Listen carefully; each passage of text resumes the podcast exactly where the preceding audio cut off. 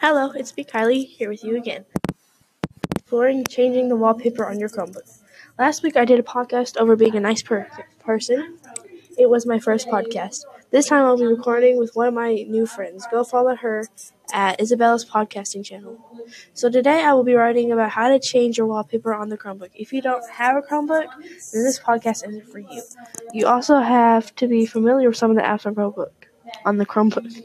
Example would be Google Drive, Google in general, and other basic things. You also need to know how to operate a Chromebook. First, you want to get an image and upload it to your drive. Go to Google and look at your the image of your desire.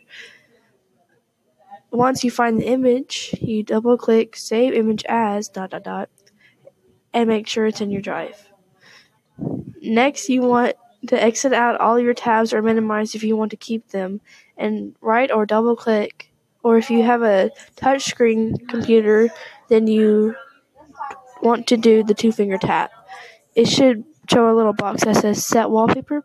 Click on it.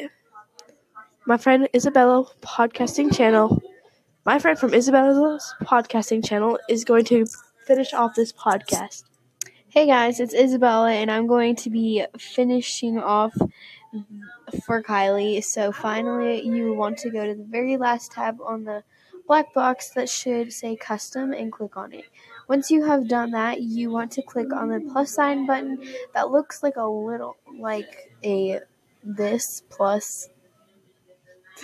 oh my god and it will pop up a small version of your drive. After you have done all of this, you will click on your image and press the open box at the bottom.